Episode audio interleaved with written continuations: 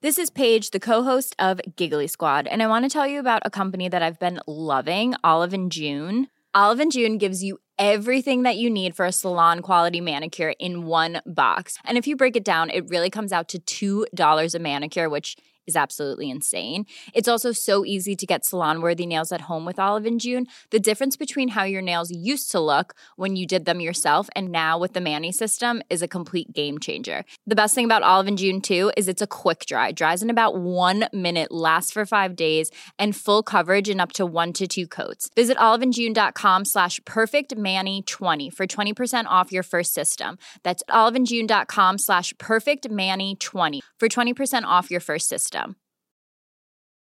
Hey, it's Paige DeSorbo from Giggly Squad. High quality fashion without the price tag. Say hello to Quince. I'm snagging high-end essentials like cozy cashmere sweaters, sleek leather jackets, fine jewelry, and so much more. With Quince being 50 to 80% less than similar brands. And they partner with factories that prioritize safe, ethical, and responsible manufacturing. I love that. Luxury quality within reach. Go to quince.com slash style to get free shipping and 365 day returns on your next order. Quince.com slash style.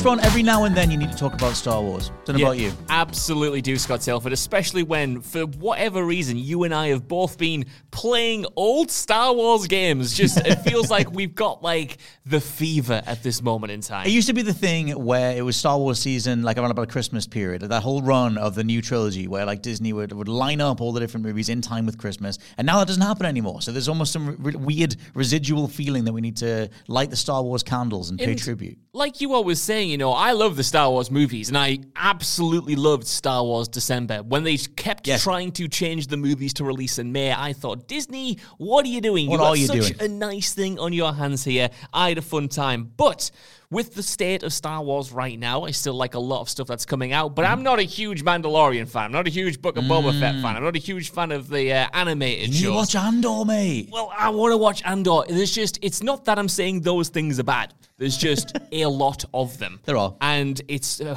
difficult for me to keep up with them. So, as a sort of comfort and nostalgia thing, I often go back to the video games that I grew up on for my Star Wars fix, rightly or wrongly, because I'm not saying these games are better than the current shows or anything like that, mm-hmm. but that's just what I do. And I think video game video games and Star Wars go hand in hand so well that we have a treasure trove of things that we can jump into right now that are accessible that will give you that Star Wars fix if you if you need it. I do find because we mentioned this on the wind up on Monday that um, you know because I've been going back through the episode three game on Game Boy Advance and it just reminded me of how incredible that run was. Like I, I, even if you go all the way back to the late eighties, the nineties, the two thousands, it's only really the twenty tens when things started falling apart. Obviously, when Disney came in, um, and you know we can talk about that's a whole other conversation. But we had so many games to pick from and so many titles that we grew up with um, that just as soon as I started looking back into what would be my definitive top ten ranking, um, it's just like oh my god, the amount of memories associated with these different things. Um, we should say that this is the What Culture Gaming Podcast. I'm your host Scott Tailford. That's Josh Brown. Hello, Scott Tailford. But still, um, we're going to attempt to do some sort of rotating chair situation going forward because we thought, why not get all the most exciting and cool people into this chair going forward? So I think we mentioned that on some sort of recording before. I was lucky enough to be on the Rampage review over on the What Culture Wrestling podcast, um, and I talked about it there as well. So going forward, we're going to have a rotating chair. But me and you wanted to talk about Star Wars stuff so much that we just did it. Plus, a lot of people have been ill in the office. That's so it. we didn't want to get them in here. We didn't. We didn't. You know, we thought for the first one with the rotating chair it needs to be more considered. And Yes. me and you we really wanted to talk about Star Wars, but we do have really good episodes planned for the future. I think we Yes. have Andy Murray from the wrestling team coming on potentially to talk about The Witcher Three and do a big Uh-huh. retrospective on that in a few weeks. We've got Adam Nicholas, the great Adam Nicholas, coming on to talk about the Last of Us TV show. I'm. I'm happy, but for I'm now, happy. to kick this new podcast off, Yes. it's just you and I getting to indulge on uh, d- indulge on Star Wars video games, which is what I love. That's another thing is that the um, the the middle slot of the week is just going to be used for spoiler casts or whatever we think is like topical or whatever we want to talk about, whatever we think is cool for that slot. So without any further ado, we just thought we'd do our own top ten uh, all time Star Wars games, which I don't know what your list is, No. and you don't know what mine is, but we'll just go back and forward. My number ten is Star Wars Episode Three on the Game Boy Advance. Yes! slash on the Xbox. Um, I feel like those movie tie-ins were stellar, and I did talk about this on the wind-up, so I won't spend too much long, uh, too much longer on it here. But I know that you like the Episode Three game as well when it comes to the Xbox version. I absolutely do, and that's actually on my list as well. A Your mic stand is fighting though. you. It is fighting me. I'm going to correct it as soon as I've stopped talking. um, I have. I have Revenge of the Sith at number eight. Oh, on my okay, list. okay. It's not an all timer, but in terms of you know actual movie licensed experiences, I'm talking specifically about the Xbox version Yes. rather than the Game Boy version. Right. But I just think it's it's a very good one of those when we look at the classic golden era of you know movie adaptations. I think this deserves to be up there Totally. with other underrated hits like the first Amazing Spider-Man game. Yes. Well, the thing is, like the episode three game, if you play it on Xbox, has like clips from the movie in, and it released before the movie. So I remember that whole the excitement around you know being able to see the latest movie that was coming out. Obviously, at the time, episode three was a big deal, the end of that current trilogy and everything.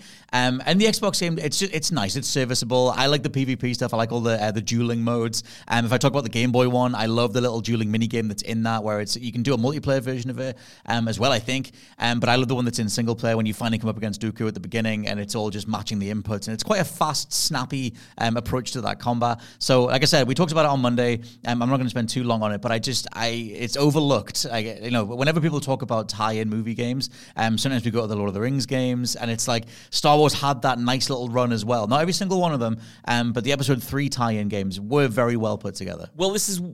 I'm so pleased you brought up the Lord of the Rings because when I think about the Episode Three uh, Xbox version of Episode Mm. Three, I think of those old Lord of the Rings games. It's Yes. Mm. of a very cut from a very similar cloth, of a very similar caliber. Like you said, even incorporating in some of the cutscenes from the actual movie itself. Mm-hmm. And for me. I remember I I played it relatively recently, but I have I didn't complete it when I went back to it. And going through it for the first time around the time when episode three first came out, you know, I just remember the game looking really good Yes. and like feeling really good, and it had a great array of force powers at the time, and it was fun to play as Anakin, fun to play as Obi Wan, whatever. And uh, I really rated it. That's why it's not my number eight. I will also say that um, you know the reason that I've been able to play the Episode Three game, the Xbox version, is because it, that it is backwards compatible. Yeah. Um, and I think as well, like Star Wars overall, like it's been such a weird few years for that IP. Like I love Andor, but I like really don't like the way the trilogy rolled out. Obviously, mil- millions of things have been said about that. But when you think back on the Lucas era, it, it is given a different shine now because it is so authored and it was so stumbly. And episode Episode Two and Episode Three were so all over the place. Obviously, one was as well, but two more so, and then three was a bit of a recoup in terms of good uh, goodwill or whatever, good faith. Um, but when you look back on it, it's like okay, this was for better or worse a more focused vision. Yeah. Um, as opposed to the Disney chasing test audiences. Oh my God, social media's annoyed with us. Let's do this. Let's do that. There is something about revisiting those movies, especially if you grew up, along, grew up alongside them, and just reappreciating what we had. We didn't realize that's what we had. We didn't realize how corporate overloady it was going to get um, after that.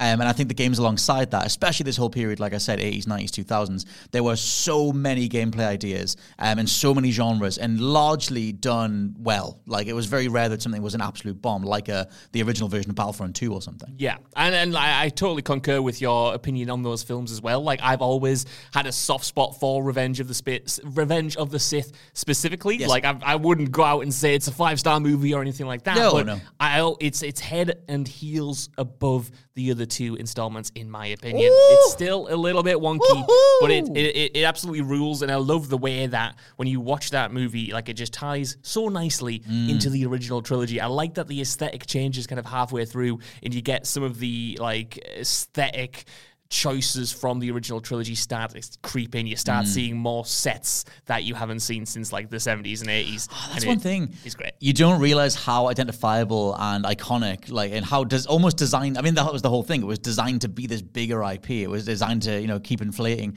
and have, have more locations that you could have things take place in. They are almost de facto video game levels anyway. Like, it's not that the original Star Wars didn't have them, but there are more of them in the prequel trilogy. Um, I just made that stupid noise because I have such a soft spot for Episode One because just little little tiny ten year old Tailford was going to see that with his grandma. 10-year-old Tailford loves he's, that. he's loving it, and it was uh, I, yeah. I mean, when was episode one? Ninety nine. Uh, yes, I Yeah, think so, so. I, yeah. I would have been 10 um, and seeing that in the cinema and just being blown away by it. So I'll always have a soft spot for that and pod racing and everything else. But what's your number 10? My number 10, um, brace yourself for this. My number 10 favorite Star Wars game of all time is Star Wars Kinect.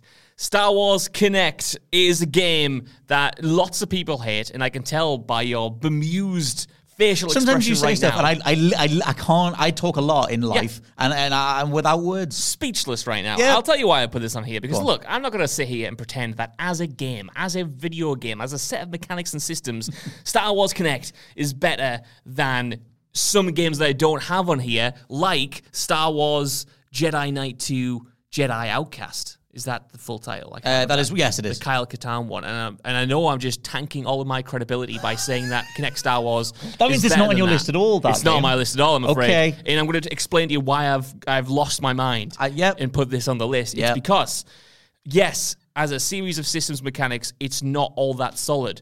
As a cultural moment. And as something that has impacted me personally on a deep level, and remember, this entire list is subjective. This is favorite. This is not Cutting best deep, for me. right, yeah. I think about Kinect Star Wars almost every day. I think about the Someone should. Han Solo just dance sequence in that game almost every day. Shaking my head. I always think the lyrics, I'm Han Solo, I'm Han Solo, I'm Han Solo, I'm Han Solo, solo, all the time in my life. Did they not use Riding Solo? Well, that's it. I know that's the song, Yeah. but they could have brought it straight across. Well, they did. They- Well, Okay. they changed the lyrics. I can't remember all the lyrics now, but I often go back in, in, in, in the guiltiest of moments. I chuck on the incognito tab on Google Chrome and I type into youtube.com and I put in Han Solo dance. Kinect Star Wars, and I watch it, and I have a lot of I love you just watching it in like in a dimly lit room, just Yeah, you yeah. and one one computer. Yeah. Uh, wipe these records after I'm done. Absolutely. Hood up. knowing I've been here. You know, sunglasses on, cap on, dark big web, fake nose. and solo, and so Yeah, a fake mustache, just like guy incognito. Oh, uh, yeah. So, uh, Kinect Star Wars, obviously not a great game, but I genuinely think that. As a moment in time, I'll never forget it. Being As he pops to himself trying to say it. trying to justify it. Not only the stupid dancing, singing mini game, but you know the ability oh. to use a Kinect to pretend that you had a lightsaber. Is it as good as you know using a lightsaber or flying a starship in VR? No, it's nowhere near that. Yeah. But it was really fun at the time. It had a cultural imprint. This is what if it did. everyone hated about Star Wars at the time. Just Kinect. people would look at it and say, "This has absolutely weed." All over the Star Wars license. You have killed the thing that I love. Uh-huh. And I don't disagree with that. But I also like that we got to a point in history where this game, this video game, could have killed a brand as True. big as Star Wars. That's how strong it was. but that's how strong it was. And I, I, I you know me, man. I, I like Devil May Cry too. So this I, track, I tell you what, you this Star Wars Kinect and especially the Han Solo animation is the Spider-Man Three dance of Star Wars. It is. which makes perfect sense for you Yeah. as a Spider-Man Three defender. So this this could not be more your pick. That's it. If it tried. And I'm not going to push it on anyone else. I'm not going to say you have to like Star Wars Kinect, Kinect Good. Star Wars.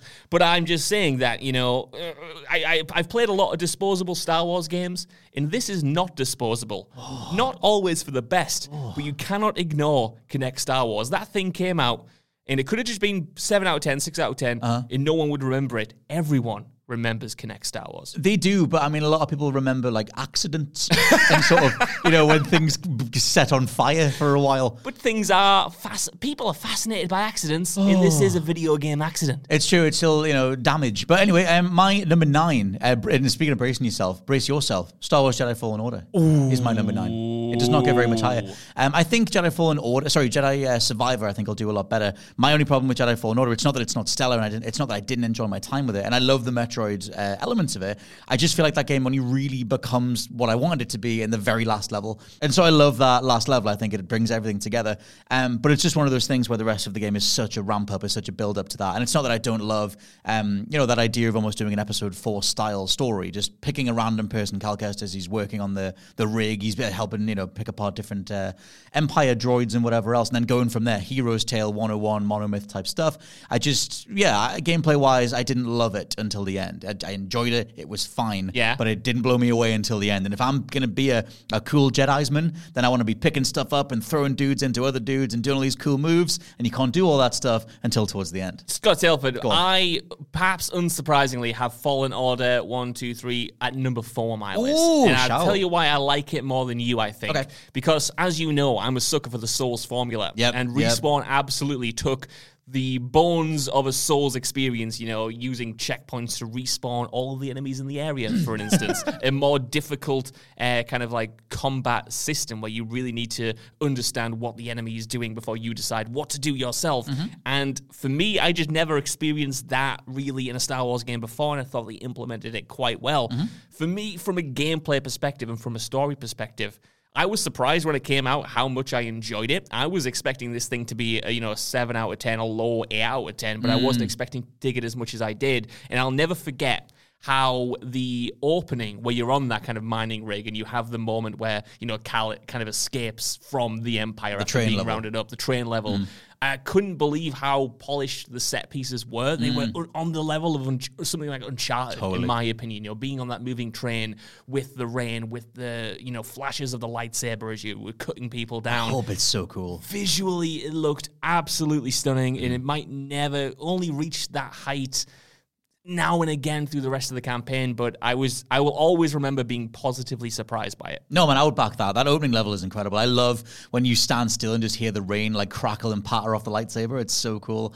Yeah, there's a lot to love about that game. Um, it's just that for me, like if I if we're ranking absolute favorites of all time, then um, I love being a Jedi and doing Jedi things. Yeah. And so I hope there's more of that in uh, Jedi Survivor. Could Yo, go on. I throw in a criticism You before can. we move on because I don't think it's a perfect game, and like I, I agree with you that Jedi Survivor I think is going to you know hopefully build upon those foundations. Playing it again recently, uh, Fallen Order last year when I was on my Souls kick, funnily enough. Yes. The thing that stopped me from completing it again were those more explorative elements, were those puzzles, Yeah. because they were not well implemented, in my opinion, and dragged the pacing down massively. Like Yeah, I said, combat and story I loved, but that side of it, I kind of either hope they omit entirely or radically tighten it up. I hope they make it more physics based because I feel like the way to do random puzzles in a level now is just to make the Breath of the Wild style and have you slot pieces of things together, especially because you have force powers. Like, why not do that stuff? So, yeah, I hope there's there's uh, better things coming. Do it, man. My number nine Yes. is Star Wars Episode 1 The Phantom Menace for Beautiful PlayStation 1. And I know I've talked about this for a few weeks on the wind up, but playing it again, my third or fourth time, you know, playing it since I was a kid, Mm-hmm. I'm realizing that it's actually a really good game. I used to think it was just my nostalgia speaking because it is one of the first games I ever played. Okay. But every time I go back to it, man, I find myself just like wanting to play more. I think it is, for me, the equivalent of the Spider-Man PS1 game in that Okay. it takes a world that you know, obviously the world of the Phantom Menace, makes it playable Mm. in interesting ways. I like the way it recreates, you know, direct scenes from the movie, but also in how in some areas, like when you get to Tatooine, you, you just have like a big open space to explore, and you can just be Qui-Gon in Tatooine, and you're going around trying to figure out how to get parts for your ship. And it's more open-ended than I remember. It doesn't have like the same technical prowess of, you know, like the, the, the Jedi Outcast or, you know, Jedi Academy or anything mm. like that. But as a kind of interactive piece of Star Wars media, I, I do genu- genuinely think it's like really, really good. I've still never played it. Like I was at a friend's house when that came out, and uh, the 1975's John Woff shout out. But Holy hell. I know, but I never actually played it myself. I only watched him play it, so it seemed cool, and it's kind of game that I would love to pick up if they put it on. So I'd still am dying for Disney or whoever to get in touch with the PlayStation Pluses, the Game Passes. Just do a Star Wars barf and just put those old games out there. Why not? I know you have to license the music and stuff, but Yeah. just it's for the greater good. Just get it done. You did it for Aladdin and the Lion King. You can do it for this. Because I would easily play that uh, in 2023. especially when you've got so many other Star Wars games on these services. Like if you go on uh, PlayStation Plus now, for instance, you can play a lot of the games we're going to be talking about today. You can play a Star Wars Bounty Hunter. You can play some of the old Star Wars arcade games. You can play a Star Wars Jedi Starfighter. pod pod racer or whatever the hell it was. Uh, you know, there's a lot already on the surface, but get those actual movie tie-ins, you know, for for that uh, prequel trilogy, and I just think you get that little nostalgia Hmm. audience like me and you who, who want that stuff. Totally, man. Well, you just you just gave my number eight away there. My Oh. number eight is Star Wars Episode One Racer, um, which I just love that game. If I'm thinking of my favorite Star Wars games of all time, it's a, it's a, a swath of different genres. I loved. Well, that's the thing. When you think back on it, you think back on the amount of different ideas they had and the amount of different things they were able to execute on. Um, I also remember that droid game where you would build droids on Tatooine. It was called something like Droid Command or something, and you were building those little tiny dudes with like the circular heads. I can't remember this. I can't no. remember, but you were working for like Watto and uh, whatever. That I had that on my PC as well back in the day. But Episode One Racer, um, it's just brilliant. They remastered it. It's on Switch and stuff now, and it plays even better. It's even faster. But just it's pod racing. it's one of the best things Star Wars ever built, and they never did more with it. Like it's only in Episode One. Yeah. Um, like I ended up watching. I'm gonna forget the name of it, but there's a, there's an animated Star Wars show on Disney Plus that's all about maybe? No, no, it's um, it's like a one-off thing, and it's about a set of pilots that all work on like an oil rig, Oh. and they all compete in races, um, and they all have custom uh, ships and stuff. And I was like, that is so cool. I want like the whole racing underbelly of Star Wars. Why is that not a TV show? Yeah. a better like an Andor style sized TV show. Um, because I would take that. So I have always loved episode. Uh, sorry, I've always loved pod racing. Um, literally again because I saw it as Tiny Tailford with my grandma, but still, it's always stuck in there, and they just look cool. Two giant engines pulling you along, like Yes. it's just sick. So I always loved that. It's not there's not much more to it other than I think the gameplay capitalized on it. Um, I wish there was a bit more to it in terms of like side swiping dudes and burnout style takedown cams and stuff. Um, they do a little bit with that, but not much. Um, so it's just that for me. It's a simple pleasure. I've not played this myself just because I was. I, I've I, got it upstairs, Josh. What?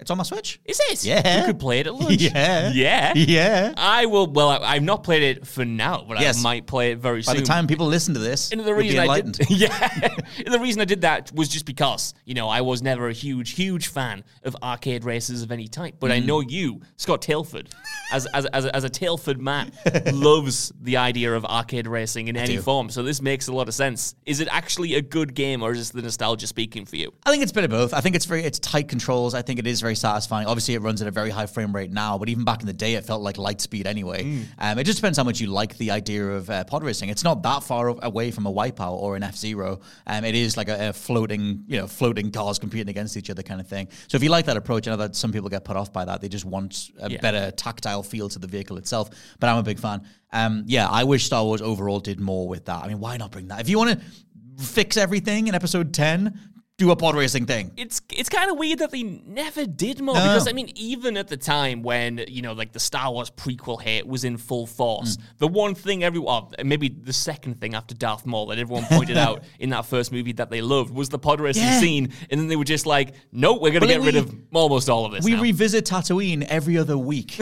and we've never seen the progression of pod racing. Yeah, like, that's a good point. Why not? And also, it's a story. It's the local kid became the evil dude, but like, are we still back when he was a pod racer? Like, just why is that not a thing? that would be a thing, right? They, the people of Tatooine, and you're in a small town where pod racing is life. You know, Yes. they're not going. Oh, you know, the little boy who used to live here. He's he's second in command for the evil empire now. They'd be saying no. Remember when that kid won that pod racing tournament and no one expected it, and then he freed himself from what? Awesome. So much Great. more that they could have done, um, and they sadly did not. But that was my number eight. My number eight uh, was Revenge of the Sith, which we Oh, have. Okay, okay. talked about. So if you want to go on to your number seven, Yes, I think you'll have things to say about this anyway. So my number seven is Starfighter, Star Wars Jedi Starfighter. Um, but I blur them two, the two together because you have the original Starfighter, and then you have a year later it was Jedi Starfighter. So in my head, I can't really distinguish the two. I remember the Naboo levels and uh, and flying in that Naboo, the yellow Naboo fighter Yes. thing in the original Starfighter, um, and then in Jedi Starfighter you had s- different chips, but it's the same game. It's the same engine. It's back in the day when something would just be. Re- I was going to say back in the day when something gets reused for a year after. I say that as like Assassin's Creed and Call of Duty and whatever. But still, um, the Starfighter games. I mean, again, breadth of genres, things they were trying. I always thought this was really satisfying, and I love the Naboo Starfighter design. Yeah, Um, so yeah. give me any excuse to pilot that thing. You should talk about stuff though. What do you think of the well, old I've only, Starfighters? I've only played Jedi Starfighter, Okay. and it was honestly a game that I didn't love. It's Right. one of the games that I have played that hasn't made it onto the list, Ooh. just because. Again, it's it's a genre thing. Scott Yeah, Tailford, yeah. I know you love a breadth of genres, and I, I like do. to think I do too. It just so happens that arcade racing and cockpit fighting are two genres that I actually don't like that oh, much. that's the so pillars of my being. it was you know when you sometimes talk about you know you have a game you have a when you play battle royale Yes. say call of duty battle royale warzone and you're playing it thinking i just wish that i was playing regular call of duty when i play Mm. something like jedi starfighter i just think i wish i could get out of this ship Right, you know what i mean and it's like it's not the game's fault it's very much a me thing. I think there's always a way to make that style of combat work. Like for me, it can fall apart quite easy if I can't track targets and, and actually like pivot on the spot and turn and spin and, and like track stuff. Because I love the anti-grav fighting in Dead Space, and you can largely like keep aware. And you, there's always a button to recenter yourself and stuff. It's not that Starfighter is the best of that. It's just that if you're talking about a love of the, that original, um, you know, the prequel trilogy, and then getting to pilot those ships and everything. I mean, one of my favorite parts of uh, Battlefront 2 is the um, Starfighter Assault mode. Yeah. Um, or whatever the hell that assault mode's called, where you can actually pilot all those ships again. Um, so that'll be mine. What is your? I was going to say, Yes. the thing that did transform, you know, uh, dogfighting Mm. games, for lack of a better term, for me was the implementation of VR. Right. When you got to jump in an X-wing and you were actually in Mm. it and you could look around and you, it was for me that was like such a more immersive experience that it, it unlocked that genre. Just obviously with this being such an old PS2 game, you sadly can't do that. I'll tell you But- what though, because we've been we've been me and you've been comparing PSVR two screenshots as they get out in, in the in the wild a lot more. The wild, the wild. there is one of uh, No Man's Sky getting its PSVR two update, which looks unbelievable. Oh my god, five hundred pounds later, I might have to play it.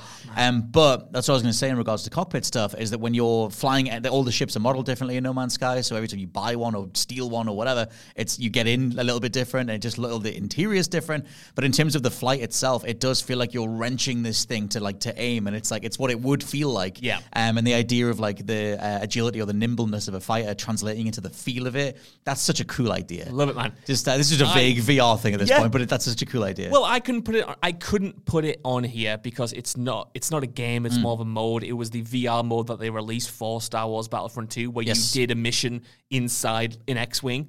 And honestly, if that would have been my number one if Mm. it counted. I have not had a gaming experience like I have when I tried VR for the first time and I was looking around the cockpit and I was flying this thing and I was, you know, looking at a star destroyer in the in the scale of a star destroyer in front of me, and I was flying around it. I know I talk so much about VR, man, and how it changed my life, but that is, if not the top one, top five ever gaming memories. Like, Yeah. it, it was incredible. Something else. I would back that. I love the whole thing of um, like when you're in VR and you can sort of tilt and look out windows and look down places that a regular game camera would never go. And Yeah. it's like, okay, all the detail is there. I am in this place. Um, yeah, I always love stuff like that. Uh, your number seven, please. My number seven is Star Wars Knights of the Old Republic 2 with the Sith Lords. And Ooh, what a pick. honestly, man, this would be higher on the list Mm. if it was finished, which the unfortunate thing is that Obsidian would pretty much crunched so much on this game that they had to get it out. And yes, I know mods have you know tried their best to implement a lot of the stuff that the developers had Mm. planned in the years since but i've sadly not played that version i've only played the original xbox version There is a um it was meant to come out last October. There is an official like remaster thing happening with all the restored content, but it's it's in the middle of a whole delay thing. Yeah. So maybe this year we finally get that. hopefully i really i really hope so because i want to go through this game again because you know this it kind of like it's essentially the fallout new vegas to knights of the old republic's fallout 3 Yeah, totally. and it kind of ha- uses the same framework of knights of the old republic 1 but in my opinion opts for a kind of more daring and subversive story, and your mileage may vary on that. But I always distinctly remember the characters from Knights of the Old Republic 2 more than Knights of the Old Republic 1. It's not as good of a game, which you're going to find out later on in my list, spoilers. uh, but I love the aesthetic of it. I love the tone of it. I love the setup of it. It's just, it has a lot going for it. It's just in the classic Obsidian fashion, they weren't giving enough time, and it's more ambition and potential than it is execution. I am waiting for the Noclip or online documentary of Obsidian's history because that happened to them so many times. Um, and I think like three times, like you had Fallout New Vegas where they were crunched into an 18 month turnaround window, which was brutal and ridiculous. Um, you had the whole thing with KOTOR 2 where they like, like had to leave off certain parts of the game, which some fans restored because certain parts were already in the files. And I'm sure um, the uh, South Park game, uh, the original one, uh, Stick of Truth. Right, yeah. Um, they were taken off that and replaced with uh, Ubisoft to do um, Fractured But Whole. And so I feel like overall they're just such a, not anymore, but they were such a mismanaged studio. They were just sort of given these great opportunities and then like boxed into certain places. But what they still achieved was incredible and doubly so because it was in these ridiculous time constraints. So yeah, KOTOR 2 is something that I've never got around to. I've always loved the look of it because I'm sure you can get more lightsaber types, if I'm remembering right, Yeah, like the double lightsaber, like Darth Maul style. Um, I always loved the idea of that. And I, the whole story, I think it's Kreia, um, the main Sith lady. Yes, yes, yes, Um, yes, I think yes. it's Kreia as the character. Um, reading bits and pieces about the way that it's all structured always seems really cool. And so KOTOR 2, I think, is one of my biggest holes in my Star Wars knowledge. Um, but the way that it's always referred to is like this optional sequel that you don't need and whatever, but like it, you clearly do. That's it, man. Like, like it obviously wasn't developed by BioWare. It was developed by Obsidian, and it's just a shame that Obsidian's games from that era were looked at like they were these kind of unnecessary games that you can skip. Where Batman Arkham Origins of their day. One hundred percent, man. And it's like now there's just because it's not the original team, and you know I love Bioware to bits, especially from back in the day. But you know, like these other teams can do that world justice, and I think Obsidian can do any world justice Yeah. that they're kind of drafted into play. Well, you were saying about um, speaking about something else in regards to Knights of the Old Republic later on the list. How about right now? Because my number six is Star Wars Knights of the Old Republic. Even on a budget, quality is non-negotiable. That's why Quince is the place to score high-end essentials at 50 to 80% less than similar brands. Get your hands on buttery soft cashmere sweaters from just 60 bucks, Italian leather jackets, and so much more. And the best part about Quince, they exclusively partner with factories committed to safe, ethical, and responsible manufacturing. Elevate your style without the elevated price tag with Quince. Go to quince.com slash upgrade for free shipping and 365-day returns. Quality sleep is essential. That's why the Sleep Number Smart Bed is designed for your ever evolving sleep needs. Need a bed that's firmer or softer on either side? Helps you sleep at a comfortable temperature? Sleep Number Smart Beds let you individualize your comfort so you sleep better together. JD Power ranks Sleep Number number 1 in customer satisfaction with mattresses purchased in-store. And now, save 50% on the Sleep Number limited edition Smart Bed for a limited time. For JD Power 2023 award information, visit jdpower.com/awards. Only at a Sleep Number store or sleepnumber.com.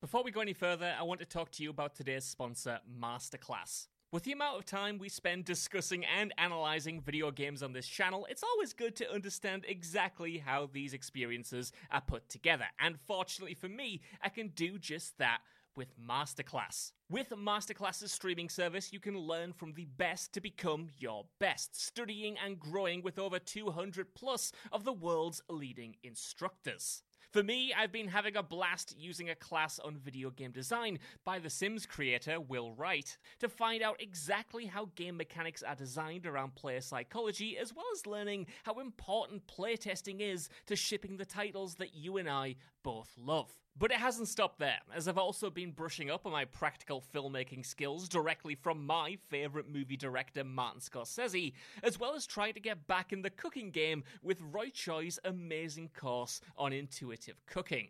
Seriously, my kitchen is a mess, but my belly has never been more grateful. For just $10 a month, an annual membership with Masterclass gets you unlimited access to courses on your phone, computer, smart TV, or even via audio only modes. Even better, every new membership comes with a 30 day money back guarantee, and 88% of members feel that the service has made a positive impact on their lives. And to put the cherry on top of that cake, right now, WhatCulture Gaming listeners get an additional 15% off any annual membership at masterclass.com forward slash gaming. That's 15% off at masterclass.com slash gaming. What's that? You want it one more time? Well, that's the URL masterclass.com forward slash gaming. Right, now I'm going to watch Tony Hawk try to teach me how to ollie properly. I'll see you all soon. Um, a game that just, I mean, there's a reason this thing has the legacy that it does. Like one of the big, I mean, the thing is, I love when this thing is set. I actually love that whole opening part, and a lot of people don't. Um, but that whole opening bit where you're just fleshing out this like um, city that's almost under like oppression, it lines up with Andor. It's this this idea of a space where stormtroopers are walking the streets, but they're not actively shooting everyone in sight. Yeah. and what it feels like to be under, under occupation, um, and then trying to get the rebellion off the ground that way, and talking to different characters, um, and fleshing things out that way. And obviously, I love the overall arc of that game, and I love going to the Jedi Academy and making your own lightsaber, and all that kind of stuff. Um, so yeah, I, Knights of the Republic almost speaks for itself at this point. Yeah, I feel like it. it is it just does have that legacy, and thankfully it is available on everything now, even phones, um, so you can get stuck in, um, providing you like the combat, which I always do. It's like that weird hybrid between turn-based combat and live action, but it's just nice enough. Yeah. Um, but yeah, I love the overall arc of Knights of the Old Republic, and I love that time period. I kind of wish they could still do more stuff in it. Absolutely, man. First off, I want to say it was actually Kreia from Knights of the Old Republic Oh, 2. near enough. We were so close. It's hilarious that I said it, the game had more memorable characters, then proceeded to forget all the characters. But yeah, Knights of the Old Republic 1 was the first time, because I was quite young when I played that for myself. Uh, and I've actually got it as my number one. on Oh, no way. Funnily enough, there we can you go. revisit it properly for your number one if you want. Well, uh, We should do that because it'll give it the, the pride of place. Okay, okay. Um, because I yeah, we'll we'll come back to I'll Kotor when we get to thought, uh, yeah. yes when we get to your number one. Um, uh, because this one we can share as well. Number five, uh, I've got Star Wars Battlefront two, and I mean the new one Battlefront two. Even though I love the old ones, if I'm talking about Battlefronts, either I'm going to crunch them all together and just talk about Battlefront overall. That's Scott. a number five. Tailford. Is that your number two? It's my number three. Oh, we're close enough. Um, so yeah, but Star Wars Battlefront 2, obviously not the launch day version, obviously not the version that existed for those uh, good first few months, but the version you can play now, the one that has had so much content plugged into it, um, from you know all three trilogies and the Clone Wars, um, and it just plays so well and it looks unbelievable. Like some of the best art direction uh, or capitalization on the art direction of Star Wars by a dev team. Um, it's just stunning. If you just want to play a Star Wars, just play some Star Wars um, in the most literal fashion, the literal warring side of it. Go do these big scale battles.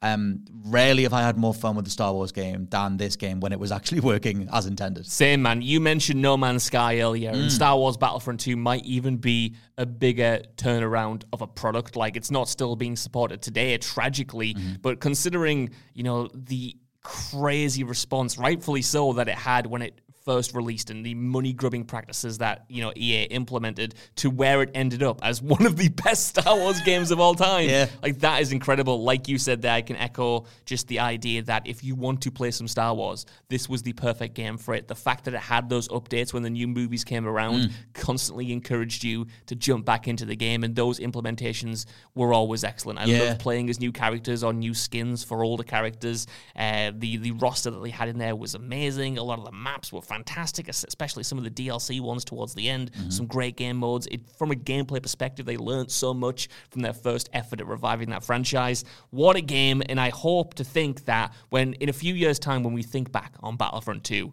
Its hit story won't be defined by the opening few months, but I rather it had a story until you just said that. Yeah, I remember all it also had a story that no one Iden actually. Versio's whole thing, yeah. Uh, yeah, I didn't even finish that story. I'm talking entirely about the multiplayer here. Uh, that it's like narrative. Let's say, for lack of a better word, its Mm. history won't be defined by its opening few months, which we should definitely not forget. But will actually be the biggest tragedy of Battlefront 2 will actually be the fact that they didn't support it into the era of The Mandalorian and all of these Mm. shows that Disney have out right now because, like, that game could be thriving Yeah. if they continue to support it. They could easily, I mean, it's, the servers are still online. Like, you could easily do a Mandalorian pack, an Andor pack, or something. Just let you play as because you can play as everything from like droidekas to Rey to Vader. Like everything is in there, and it plays so well. Um, so yeah, that was my number five. My number five was Star Wars The Force Unleashed 1. Oh, I forgot about the Force Unleashed. The Force Unleashed, my friend. Again, not a perfect game. pick. Took a lot of criticism at the time for being a little bit repetitive at times, and mm-hmm. that is absolutely true. But you were talking earlier about Fallen Order not allowing you to be a full, powerful Jedi. Mm-hmm. This is a game that unleashes the Force, Scott Yeah, it Tails, but does it's right in the title. and it feels incredible. From the opening level where you get to play as Darth Vader, which was absolutely mind blowing at the time, and you're walking Fracturing trees. through the level, fracturing trees, decimating people, making the end of Rogue One look like kid stuff in the process, to picking up as Starkiller and being able to just, you know, go absolutely ham on all of these enemies, throw people off the edge of the world, it felt like. Uh, the power trip is is something else, and while, you know, Un- Force Unleashed 2 implemented a lot of you know, cool mechanical tweaks and tightened up a few areas. That was the one that I, I I felt was too repetitive, was too short, was a little Oh, bit totally. too shallow. Force Unleashed one though was a is a great blueprint, and it's a shame that we never got that third game. Honestly, if you talk, we talked before about like uh, dev t- dev cycles that were crunched into stupid amounts of time. There was I forget where I heard this, but there was a rumor that Force Unleashed two was turned around in about two months. Wow! Like it was something stupid where they've had no time, and it's, why- it's why that game feels like a glorified DLC pack. Um, if anyone of any um, relation to those devs can get in touch, I'd love to know the truth of that.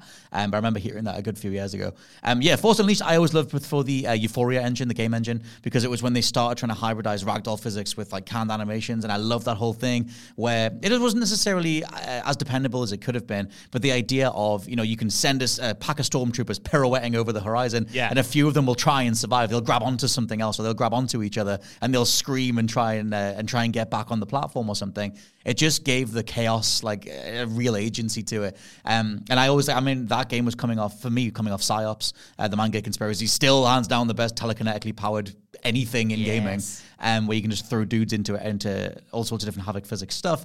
And so I love that side of it. And I think that obviously you can pick up, you can throw Tie fighters into people. Yeah. it gets ridiculous. Um, and I understand why they had to rein it back in going forward as a canon. But for that point in time when you're wrenching a Star Destroyer out the sky and everything, even though it's like a mini game and it kind of sucks, still, as a visual, it's incredible. That's it. Conceptually, Yes. the game is amazing. It might not execute everything perfectly. That's Mm-hmm. Star Destroyer partly, you know, being a perfect example. But when it's in its flow, it is one of the best Star Wars games for me. I also love um, just like being like being super evil is fun. We used to do this a lot more and more like sort of morality splitting games. Like I mean, for me, it's cartoonishly evil that's fun, like Fable evil, Yeah. where you're growing horns and being super evil. And in this, um, you I think it was a bonus costume, but I remember that one where you had those that big fanged, um, the had like talons on your fingers, and it, it was like really death looking armor. Um, as you just wipe everybody out, that was like so much fun. Um, and all the force blasts would like fracture parts of the environment and everything. Um, that was your number five, I believe. That was my number five. My number four is Star Wars Bounty Hunter, um, which is just a beautiful. Well, it's a game that I think has aged in a strange way. You went back to it quite recently and enjoyed it again. Yes. Um, I thought that it didn't hold up as well as I remembered it, but my remembrance of it is so strong, and I love playing as Jango Fett. I love that whole underbelly of Star Wars to do with bounty hunts and the idea of all these different old smuggler rings and all that kind of stuff. And there's one bit in the middle of this game where maybe not in the middle actually, it's quite near the beginning, where you go to a city. Uh, I think you're on Coruscant, and you just get to run around and, and Yeah. talk to people and take bounties. And, and I just love that, that they give you his full toolkit. You have the missile backpack, you have the um, the whip that can sort of grab people around the legs. I just love all that stuff. More Jango Fett games. We were saying before recording, why did they never do a Jango Fett? Bounty Hunter Hitman game. Yeah. and you give them these environments and pick your own infiltration methods. Like that would be so cool. Scott Tailford, I've made a mistake here. Oh, no. Force Unleashed was my number six. Bounty Hunter was my number five. Ah. So you've done quite well here. Yeah, I can only echo what you've said, man. Bounty Hunter for me was such a new experience. I'd played so many Mm. games where you play as a Jedi or you're in a ship. I'd never had the kind of underbelly of Star Wars explored in this way. And even playing it recently, because like I said, you know, it's available on PlayStation if you want to go get it, like it still holds up really well. I love the visual design of the levels throughout that game. I love the kind of soundscape of it. I always have a soft spot for identifiable, like, uh, sound design for your character specifically, and I I will always remember the way that Jango kind of climbs ladders and the way that your jetpack and your armor kind of clanks. you have such yeah. a signature uh, presence. For, in, in terms of the soundscape in that game, and it just kind of it does its best to immerse you into the world for a PS2 title. Totally. like you said, you know the the arsenal that you have at your disposal, like the the whip, the flamethrower, the massive rocket on your back that could just decimate like a big group of enemies. the dual blasters, of course, the jetpack that you can freely use to get to new levels or to uh, change the verticality of combat encounters. There was a lot of freedom in that game, Mm. and it's just a shame that we never got Star Wars thirteen thirteen to fully Well, capitalize that's on the it. thing. All the artwork that they put together, well, if you if you ever Google Star Wars thirteen thirteen concept art, all of that stuff was so capitalizing on just the coolness of Jango, which in himself was capitalizing on the coolness of Boba Fett. And what if what if a younger version or a more sort of tech equipped version of that character existed? There's just so much more that can be done there. Obviously, Mandalorian is there on, on live action, but we don't have that Mandalorian game alongside. The nearest thing to it is Bounty Hunter. Yeah. Um, unless you play as him in Battlefront 2 or something. Um, but yeah, I just I love this game as a kid, and I think that as much as it is all blasters and ranged combat stuff, there's not a lightsaber in sight. I don't think. Um, I always just thought it was had enough heart to it, and it uh, it knew exactly what it was. It was Yeah. brilliant. Um, you're number four, sir. My number four is coming in after Star Wars A Bounty Hunter, Star Wars Jedi Fallen Order, which we Oh, have already talked about. But as I explained then, I think I just like this a little bit more than you got Mm. to grips with the, well, not got to grips, but enjoyed the combat a little bit more than you and was Mm. surprised by how much I enjoyed the story. Funnily enough, though, despite this being my fourth favorite Star Wars game of all time, Mm-hmm. As much as I am looking forward to Jedi Survivor, not blown away by it yet. Have you seen that recent trailers. gameplay that leaked for it? Yeah, and I'm What's like- what? Why is he running like he's pooped? I don't. Well, What's that about?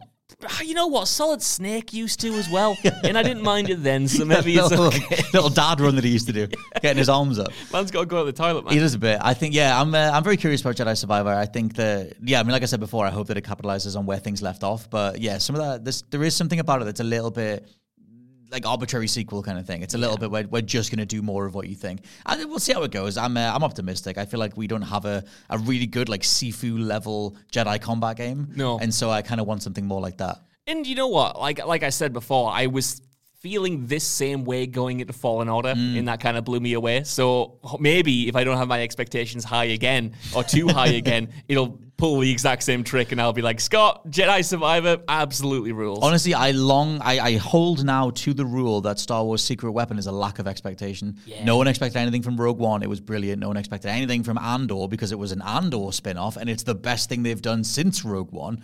Um, so in my opinion, so like, I think ultimately, if you can just set the table nicely and get make sure people actually buy the game, I imagine that with it being respawned, it'll be something that surprises us afterwards. Um, my number three is X-wing versus Tie Fighter. Now, this is a very deep pull, and from 1997, my first ever Star Wars game um, that I just have too many fond memories of, uh, where my dad had bought a um, a joystick for the PC. Um, and we would just buying all sorts of games to see what would work with it. And I would have been only about eight years old, um, and just playing X-wing versus Tie Fighter. And it's if you look at it now, it's like pixelated to hell, Yeah. but it still has like mock 3D. Um, but just being able to pilot that thing with an actual joystick with a little like button on top for the trigger, uh, with the trigger as well, and the button for the missiles and everything. Um, I love that game. I barely remember it, but I remember it. I have such fondness towards it. Um, and anyone who is uh, of an age will remember the um, the Tie Fighter games. X-wing versus Tie Fighter was my first one. I did not play this game, man, and I feel like I'm missing Oh. out now by not playing it. There's such a there's a chip tune version of the main theme that comes on at the beginning, um, that just makes me do that sort of like paralyzed by nostalgia thing, where I'm just like my entire life is in this music, um, the last thirty years. Um, but yeah, so I'll go with that. I think that um, you know there was a, a weird set of like stunt missions to it, like things where you were going through different checkpoints and stuff, and I just wanted to fight stuff and shoot missiles and everything. But it was just that idea of getting to control that thing for the first time that'll always stick with me. So I don't have much more to that. Yeah. Um, but I do I love that those old uh, PC X-wing Tie Fighter games. Oh yeah, man! I need Yeah. to check them out. And if I, if they're even available now, you know what I mean. I'll be Oh my to- god! Steam probably. Yeah, I guess. yeah, yeah, yeah. Steam Deck. Oh my god! Maybe that's my day off. There I have to go. go and find it again. Um, you're number three, sir. My number three is Star Wars Battlefront 2, which we have talked Yes. about. But I want to ask you because what made this so surprising for me, not just because it had a disastrous launch, uh, is the fact that I actually wasn't a huge Battlefronts fan Right. before uh, this game. Star Wars Battlefront 1, in by that I mean the DICE version Yes. of Star Wars Battlefront 1, was a game that I had impossibly high expectations for at the time because that was like my peak Battlefield fandom Mm. uh, like uh, era where I was just loving everything Dice put out. I was loving the Battlefield franchise, and what I was picturing was, you know, a Star Wars game that was just I would was just a Battlefield game with the Star Wars skin. Uh-huh, and unfortunately, I've rarely been more disappointed than buying Star Wars Battlefront One at midnight. I went there with my friend. We booted it up, and No we way. thought, I cannot believe this is the game. That might be my origin story for working here. Because I thought I need, I need to talk about how much this disappointed me, and, and never That and Colonial Marines stop. set you right up. yeah, both of those games happening just a few years apart just Oh. completely destroyed me. Um, but yeah, like I was saying, I was never like a huge French fan of even the older games, Mm. just because I, I never really played them that much. And when I went around friends, I just never could get into them. I loved the ambition and the scale of them. Mm-hmm. But yeah, it was Battlefront 2, uh, the the reboot version that really made me think, oh, maybe I've been missing out. I th- well, I think Battlefront One, I loved. I, th- I was one of those rare people who loved the idea of Walker Assault. I got that it was such a diametrically uh, like a, a slanted mode, and it was impossible to win as the rebels because um, the war, the 80, uh, AT-ATs would just get to that uh, destination and win anyway. But I love the idea of that because you felt like the rebels. You felt like you were on the receiving end, and I was like, "There's something cool here," especially with the amount of different players you can plug into it. So I was always like, that mass battle stuff can be used almost thematically in a way. Not that they did much in that direction, but I like the idea of it. Um, but yeah, Battlefront Two, like I said before, for me, it's just, it's just a complete package. If you just if you like Star Wars ephemera, whatever comes to mind when you think Star Wars, it's in Battlefront 2. Yeah. And um, if you're thinking of a certain um, you know ship type or a character or like a level or an environment or whatever, it's just in there. And so for me, if I want to scratch that itch, I'd just go on Battlefront 2. Like I ended up buying the Ultimate Edition, even though I already had the regular one, um, just to plug all the gaps of the of the roster um, when it was on sale. So I can back that. Um, my number two, I don't know if this maybe isn't on your list at all, is Jedi Power Battles. Oh man, you know what? Oh, I'll tell you what. Before you jump in Yeah. and explain exactly why this game rules, because You know does. why. I know why. This was the hardest pick for me. It was either putting on Power Battles or it was putting on Star Wars Episode One. And I Really? Between those ultimately went for Episode One because I frankly have not played Power Battles since I was young, Right. And I loved it at the time, but I couldn't vouch for its quality now. It was one of the first things I re-downloaded on Steam Deck. Um, I still think it plays beautifully. I think that um, obviously there'll be some stuff going on with the emulation that maybe patches up th- certain things with the frame rate, but I remember it being very smooth anyway. Um, but it just is that game where you can play as Obi Wan, Qui Gon, Plo Koon, uh, Mace! Windu, Plo Koon. Yes. Who at the time I didn't know who that guy was, and then just be like, "Who's this guy with the yellow lightsaber?" I just love the fact that he had a yellow lightsaber. I Yeah. was, it blew my mind as a kid. That was the whole thing. It was like he stood out because he he has this style that's a lot uh, stronger. He comes down with a lot more like sort of two handed hits and everything. Um, but I always loved playing as Obi Wan because you could do his special was like he would just crouch. Actually, maybe that was Mace Windu's one. It's been a while. Um, well, it's been a year. Um, but there's the one where you crouch down and the lightsaber spins around you loads. Yeah. And I remember just letting everything swarm me and then just doing that special and just cutting everything in half and it just feeling so cool. Um, so yeah, Jedi Power Battles. When I talked about um, you know just wanting to do Jedi things, Power Battles gets right to the point. Um, and it is um, I think it's from like 2003 or something. Um, it's almost in that sort of post 90s era of like walking away from explosions type stuff. The way that some of the cutscenes are remixed and everything. The model of Obi Wan looks hilarious. Yeah. as he walks away from one of the Jedi, uh, one of the droid things that's coming after him.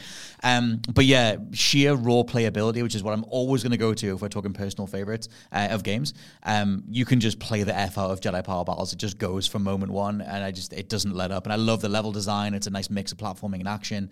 Um, and you can just, it was the first time I did a thing in a game, it did the thing in the game where you block at the last minute and redirect a blaster bolt back at a droid. And I, was just like, I'm, I'm, I don't need any more than this. I am so pleased you have mentioned that because the one thing I was waiting to say about this game is how much of a revelation that mechanic was. You know, I I was coming off Star Wars Episode One where you can press the action button and you wave your lightsaber and yeah, you deflect the blasters, but you kind of have no i- i- say over how you do it. Whereas this time. In Jedi Power Battles, it's timing based, right? Yes. As soon if you wait till the last minute to deflect that blaster, bolt, it goes straight back to the enemy, and that felt like I said, a revelation at the time in Uh-huh. terms of making you feel like an actual Jedi in control over your powers and Well, control they- over the Force, control over your lightsaber. Totally. Sorry, I was just gonna say when you do that, they really want you to know that you just did a cool thing because they animate the droids to like ping off and spin off. So it's like they really pay it off. And whereas like you know doing that doing that exact move on episode three or in episode three on the Game Boy, you sort of block and then the droid just dies and it's like okay, I guess I did that and it's satisfying enough. But Jedi Power Battles, they, they that was one of the only games that like reveled in the the over the top escapism of being a Jedi, like a fully powered Jedi. Like we never really had them until that trilogy anyway. So it was just like here's a set of powers. They are superheroes. Go have fun. Just go mash everything to bits because you might as well. Um, your number two. My number two is Star Wars Jedi Academy. Oh, that's my number one. Is it really? Yeah. Ah, let's gush over this, man, because I know it's uh, uh, probably blasphemy to not put Jedi Outcast on here. I know people love that game, and I want to love that game is a building block. Kyle Katarn, right? But I've tried to play that game specifically, genuinely about 10 times. and it's not because of the combat or anything like that that I haven't stuck with it. It's because of the level design. It's so indebted to a more old school kind of view of how first person shooter level design especially should be that I spent so much of the early levels of that game kind of just looking around for a switch after I Right, killed all the enemies yeah. in the dark and that put me off and Jedi Academy has a little bit of that still in its DNA, but it mostly just goes, Yeah. like you would say. You know, it's more of a straightforward action game. It's more about being a Jedi. It's more about that power trip. And I love the idea of getting to create your own Jedi because, you know, Yes. you're, a, you're a new student in this academy. Getting to customize your lightsaber was incredible. Mm-hmm. Changing the hilt, changing the color, being able to dual wield.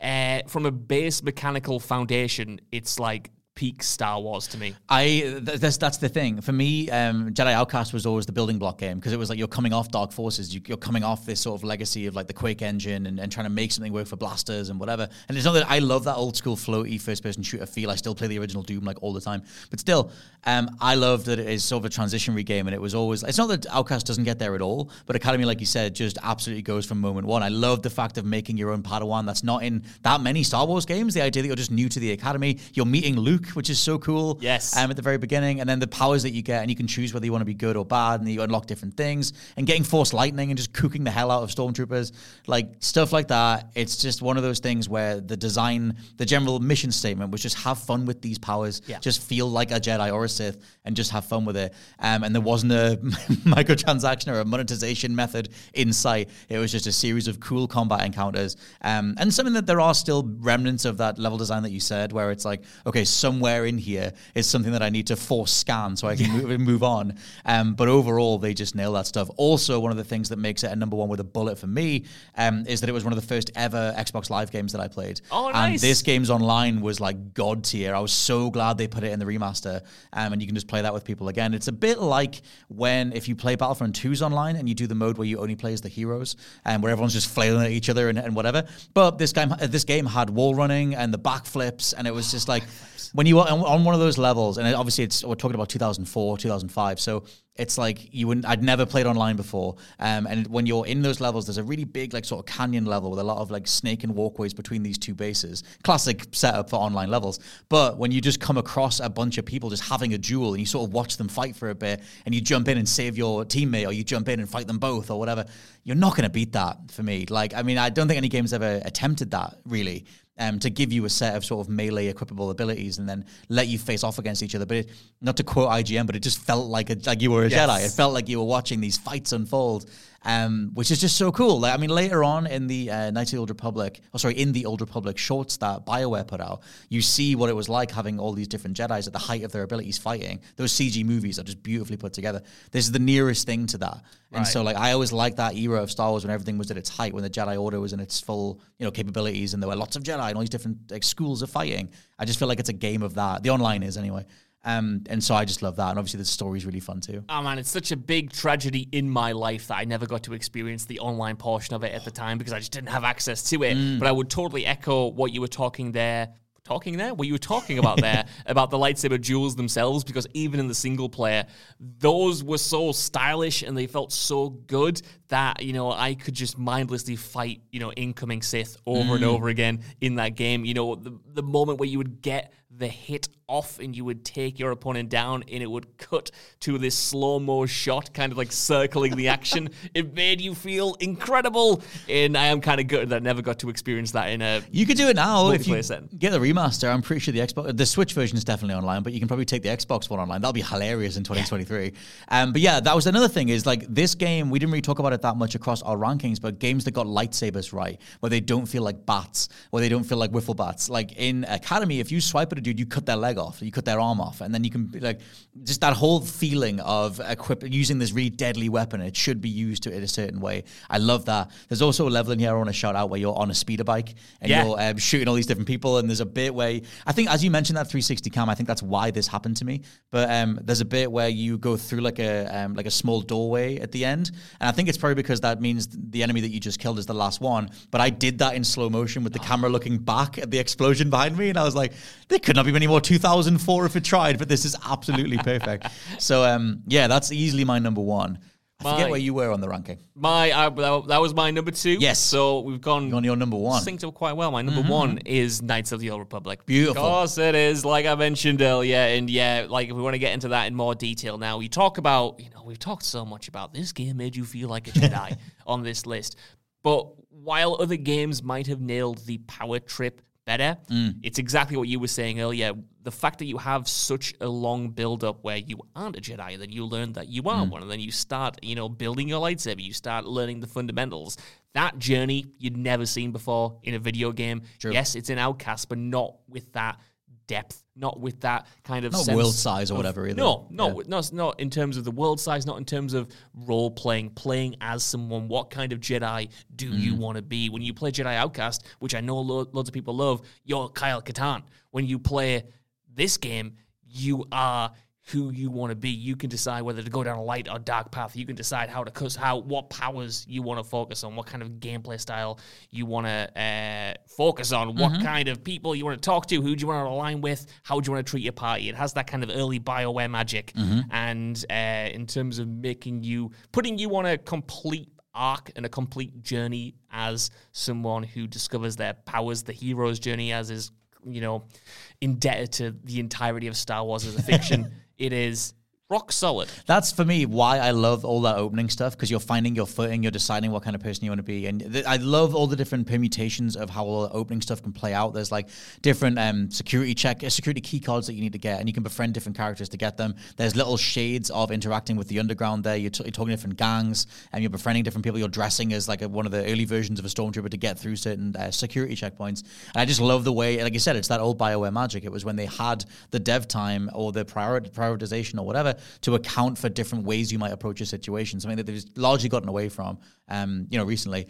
And so, like, it just, like you said, it felt like you were in that space. IGN's made such a meme out of that thing, um, but it's true. And I think that when you were like, you know, designing a character from the ground up, there's not really that many Star Wars RPGs, other than maybe Galaxies, if people play the MMO, um, that really let you play that role and play it out. And obviously, there's a defined arc in here, but like, still, it just felt great. It felt great to explore those spaces yourself. Like really good conversations as well. Like Yeah. you, like there was a real Oh, like, the alien languages. That's it, man. Like a real genuine history to the people and the races and the cultures that you were interacting with in that game. You know, you're going across the entire galaxy. And as someone who had only ever seen the movies up until that point, I felt like this game was genuinely expanding my knowledge of what Star Wars was at the time because you know I'm sure a lot of it has been written a lot of it has been written out of canon now including probably the setting with the change to uh, you know like the Disney universe and what, the omitting legends and whatnot. But at the time, getting to know the world way more intimately with such a history, having these big conversations with characters, that was just something that wasn't in Star Wars before then, or And also- that I had experienced. they find a way of sort of like tipping the nod to scenes like um, you know going to the cantina on Tatooine um, or like that whole thing where it's like you do a version of that in this. And uh, obviously if you play it now uh, uh, Disney Disney have made Star Wars so big like obviously those movies have been mined to death even more that you'll notice those comparisons. But it just felt like it belonged. I think some of the best like spin-off stuff always reinforces the original core like makes you want to go play that or see that thing anyway so yeah, and I'm gonna run down my top ten, and then we will run yours down as well. Um, from ten to one for me, it's Star- I'm not saying Star Wars for each one of these. Number ten is Episode Three. I'm just gonna go with the Game Boy Advance slash Xbox, but at the minute I'm loving the Game Boy Advance one. Number nine, Star Wars Jedi Fallen Order. I did it again, Star Wars. You did. Number eight, Episode One Racer. Number seven, Starfighter slash Jedi Starfighter. Number six, Knights of the Old Republic. Number five, Battlefront Two. Number four, Bounty Hunter. Number three, X-wing versus Tie Fighter. Number two, Jedi blah, blah, blah, Jedi Power Battles. Ooh. And number one, Jedi Knight Jedi Academy. Beautiful list, Scott Tailford. Thank you. Mine 10 to 1 is number 10, Kinect Star Wars. number 9, Episode 1, of The Phantom Menace. Number 8, Episode 3, Revenge of the Sith. Number 7, Knights of the Old Republic 2. Number 6, Force Unleashed. Number 5, Bounty Hunter. Number 4, Fallen Order. Number 3, Battlefront 2, The Reboot. Number 2, Jedi Academy. And number 1, Knights of the Old Republic. I tell you what, having Knights of the Old Republic and uh, Jedi Academy as the top two Star Wars games of all time, we scientifically know that's correct. Yeah. that, that you could go to a court of law and prove that. That's literally the best Star Wars games on earth. Um, but yeah, find us on social media. Let us know what you think. I'm at slash LP89. Joss is Joss, Joss. is at Josh Broon with two O's. Um, and for now, this has been the WhatCulture Gaming Podcast. I've been your host, Scott Tailford, joined by Josh Brown. Always a pleasure, Scott Tailford. a massive thank you to all of you for listening to us, and we'll catch you next week. Bye bye. Goodbye.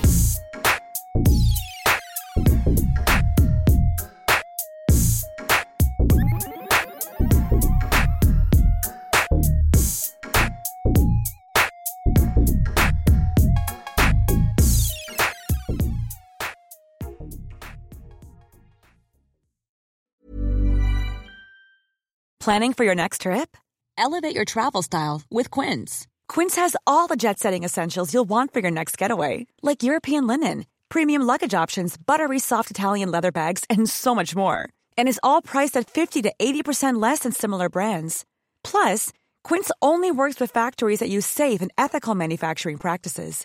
Pack your bags with high-quality essentials you'll be wearing for vacations to come with Quince. Go to quince.com slash pack for free shipping and 365-day returns. Hi, I'm Daniel, founder of Pretty Litter. Did you know cats tend to hide symptoms of sickness and pain? I learned this the hard way after losing my cat, Gingy. So I created Pretty Litter, a health monitoring litter that helps detect early signs of illness by changing colors, saving you money and potentially your cat's life. Pretty Litter is veterinarian developed, and it's the easiest way to keep tabs on your fur baby's health right at home. Go to prettylitter.com and use code ACAST for 20% off your first order and a free cat toy. Terms and conditions apply. See site for details. When you make decisions for your company, you look for the no brainers. And if you have a lot of mailing to do, stamps.com is the ultimate no brainer. It streamlines your processes to make your business more efficient, which makes you less busy. Mail checks, invoices, legal documents, and everything you need to keep your business running with stamps.com. Seamlessly connect with every major marketplace and shopping cart. Schedule package pickups and see your cheapest and fastest shipping options from different carriers with rates up to 89% off USPS and UPS rates. And with the stamps.com mobile app, you can take care of mailing and shipping wherever you are. Make the same no-brainer decision as over 1 million other businesses with stamps.com. Sign up with code program for a 4-week trial plus free postage and a free digital scale. No long-term commitments or contracts. That's stamps.com. Code program.